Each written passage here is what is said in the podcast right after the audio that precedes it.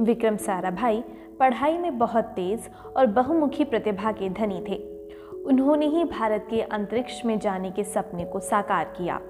कई महान व्यक्तित्व जब अहमदाबाद आते थे, तब साराभाई परिवार के साथ ही रहा करते थे। ऐसे महान प्रतिभाओं के सानिध्य ने विक्रम साराभाई को बहुत ही प्रभावित किया। उनका जन्म 12 अगस्त 1919 को अहमदाबाद के संपन्न परिवार में हुआ। वे अंबालाल और सरला देवी के आठ बच्चों में से एक थे। उन्होंने प्राथमिक शिक्षा, निजी स्कूल रिट्रीट से प्राप्त की, जो उनके माता पिता ही चलाते थे। डॉक्टर साराभाई ने गुजरात के कॉलेज से पढ़ाई की। आगे की पढ़ाई के लिए वो कैम्ब्रिज यूनिवर्सिटी चले गए।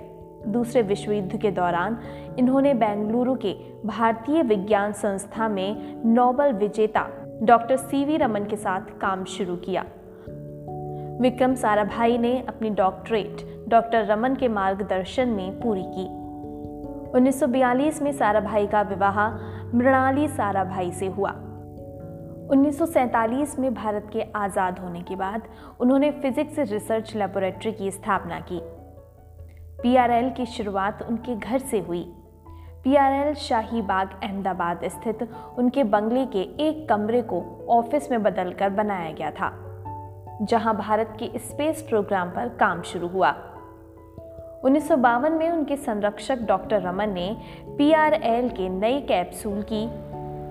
उन्नीस में उनके संरक्षक डॉक्टर रमन ने पीआरएल के नए कैप्सूल की बुनियाद रखी। उनकी अध्यक्षता में अंतरिक्ष अनुसंधान हेतु भारतीय राष्ट्रीय समिति का गठन किया गया। उन्नीस सौ बासठ में उन्हें इसरो का कार्यभार सौंपा गया। उनकी निजी संपत्ति को देखते हुए उन्होंने अपने कार्य के लिए मात्र एक रुपए की टोकन सैलरी में काम किया। 21 नवंबर उन्नीस को डॉक्टर साराभाई ने वैज्ञानिकों के एक समर्पित समूह के साथ अंतरिक्ष में एक छोटा रॉकेट लॉन्च किया। 1965 में संयुक्त राष्ट्र महासभा ने टी को एक अंतर्राष्ट्रीय सुविधा के रूप में मान्यता दी। 15 अगस्त उन्नीस सौ उनहत्तर को स्वतंत्रता दिवस के दिन इसरो की स्थापना हुई।